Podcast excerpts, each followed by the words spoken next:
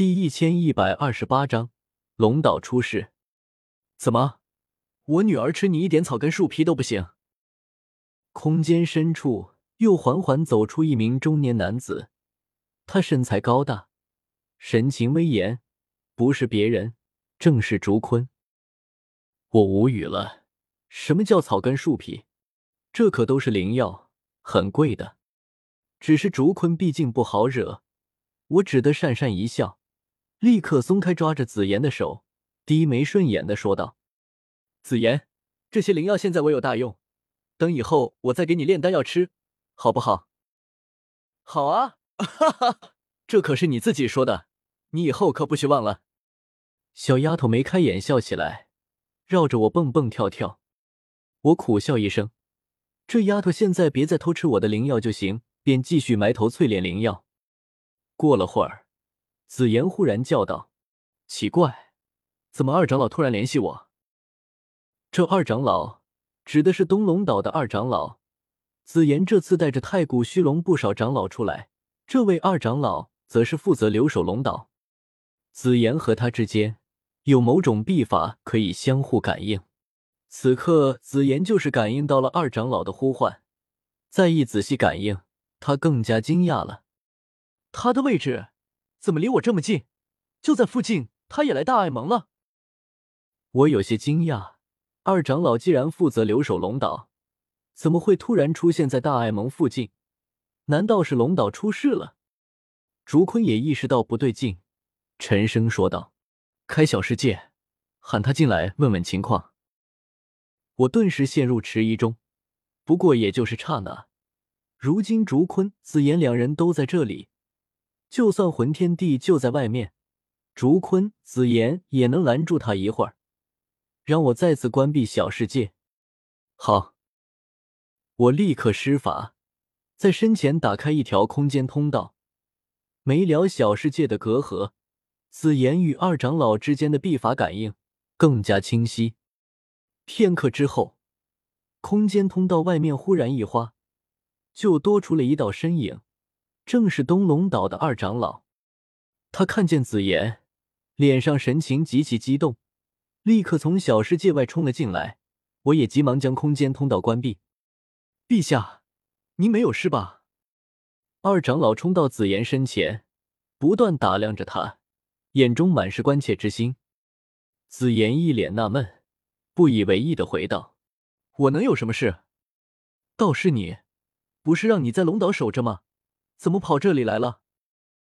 孰料此话一出，二长老神情大变，他双腿一弯，猛地跪在了紫妍身前，哽咽道：“陛下，老夫愧对陛下，龙岛，老夫给陛下手丢了。”什么？我大惊失色，龙岛居然丢了？到底怎么回事？难道是魂天帝找不到大矮萌？跑到龙岛撒气去了，我第一时间就想到了魂天帝。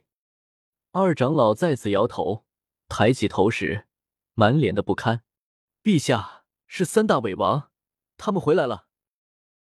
他们还说，陛下去了驼舍古地的洞府，为了争抢洞府中的机缘，被魂族的魂天帝重伤，已经奄奄一息，没几天好活了。所以就在前些天。三大伪王忽然又重返龙岛，老夫不敌他们三个，只能仓皇逃走来找陛下。龙岛也被他们三人重新给霸占了。三大伪王，也就是三大龙王，之前我去龙岛的时候，就帮着紫妍一起对付过他们三人。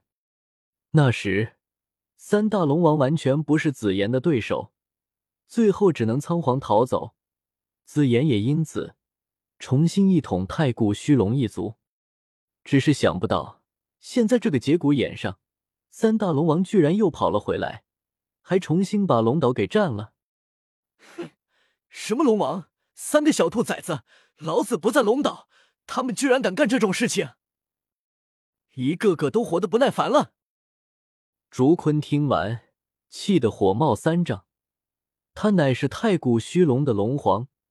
就因为他被困在古地洞府，族中居然冒出这么大的事情，甚至敢有人自称什么龙王，这简直是不拿他这龙皇当回事，是在啪啪打他竹坤的脸。老子这就回去，把那三个小崽子全宰了！老子要剥了他们的龙鳞，抽他们的龙筋！愤怒的咆哮声在山谷内回荡着，谷内正在炼药的一众炼药师都被吓了一跳，纷纷抬头看来。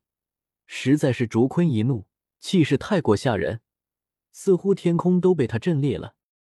二长老也是颤颤巍巍，他看着竹坤，感应到这也是一头太古虚龙，可却并不认识，当即有些疑惑，不知这位前辈是？蠢货，连老子都不认识了！竹坤又是大骂，喝道：“老子是你们的龙皇，不对，现在龙皇是紫妍，老子是老龙皇竹坤。”竹坤。二长老渐渐的才想起来，满脸惊喜，喜极而泣道：“原来是龙皇陛下，您怎么这么多年了都不回龙岛看一看啊？”哼，现在回去也不晚。竹坤眼中流露出了几丝杀气。之前在古地洞府面对魂天帝、古元等人的时候，他也从来没有动过杀心。毕竟抢地品除丹是帮我忙。而回去杀三大龙王，这是他自己的家事。老龙皇陛下，我等随您一起回去讨伐三尾王。竹离、玄魔、朱木等一众紫炎带来的太古虚龙长老，此刻纷纷拜在竹坤身前。相比较年纪小还整天调皮古怪的紫妍，竹坤在太古虚龙们心中的威望，无疑要更高。爹爹，我也和你一起回去。打扁那三个老家伙！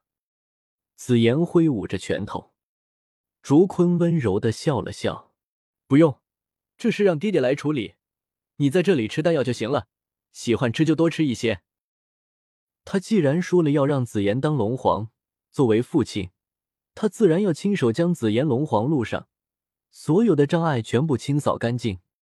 五，紫妍鼓着腮帮子，一脸的不开心。可也只能答应下来。很快，小世界再次开启。竹坤带着一众太古虚龙长老，气势汹汹的杀回龙岛。可以预见，当三大龙王看见失踪万年的竹坤突然出现在自己面前时，他们的表情一定会非常精彩。可是我却一点都高兴不起来，总感觉这事有点古怪。二长老说。三大伪王说：“紫言去了古地洞府，为了抢夺斗帝机缘，和魂天帝对上了，这是真的。可是三大伪王又说，紫言被魂天帝打成重伤，奄奄一息，马上要死了，这是假的。”